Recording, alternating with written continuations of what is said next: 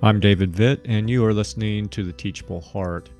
Mark 2, verse 5 says this When they could not get near him, Jesus, because of the crowd, they removed the roof above him, and when they had made an opening, they let down the bed on which the paralytic lay.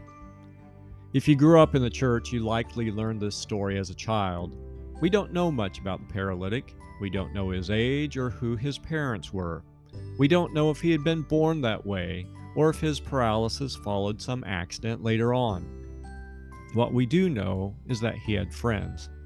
That, in and of itself, is somewhat remarkable, given that physical ailments were frequently viewed as a sign of God's wrath or disapproval in that culture. But not only did this man have faithful friends, he had friends who had actual faith, and there is a difference. And there was a direct connection between their faith and their feet. They didn't just hold on to certain tenets which they believed. No, those strongly held beliefs impacted the way they lived. So when the friends heard God's Messiah had arrived on the scene, their faith moved them to act. And oh, how those actions were anything but conventional.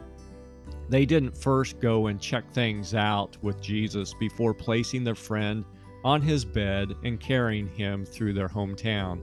Can you imagine imagine the looks they got that day?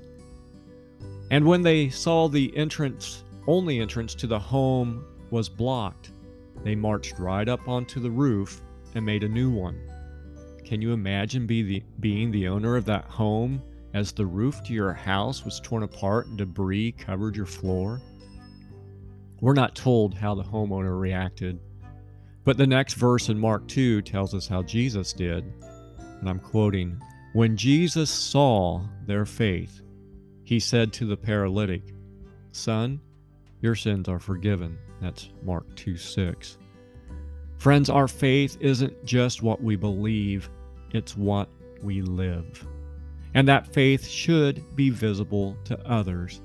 Remember, people cannot see what's in your heart or in your head, they only see what you do and may what we do amaze them at times.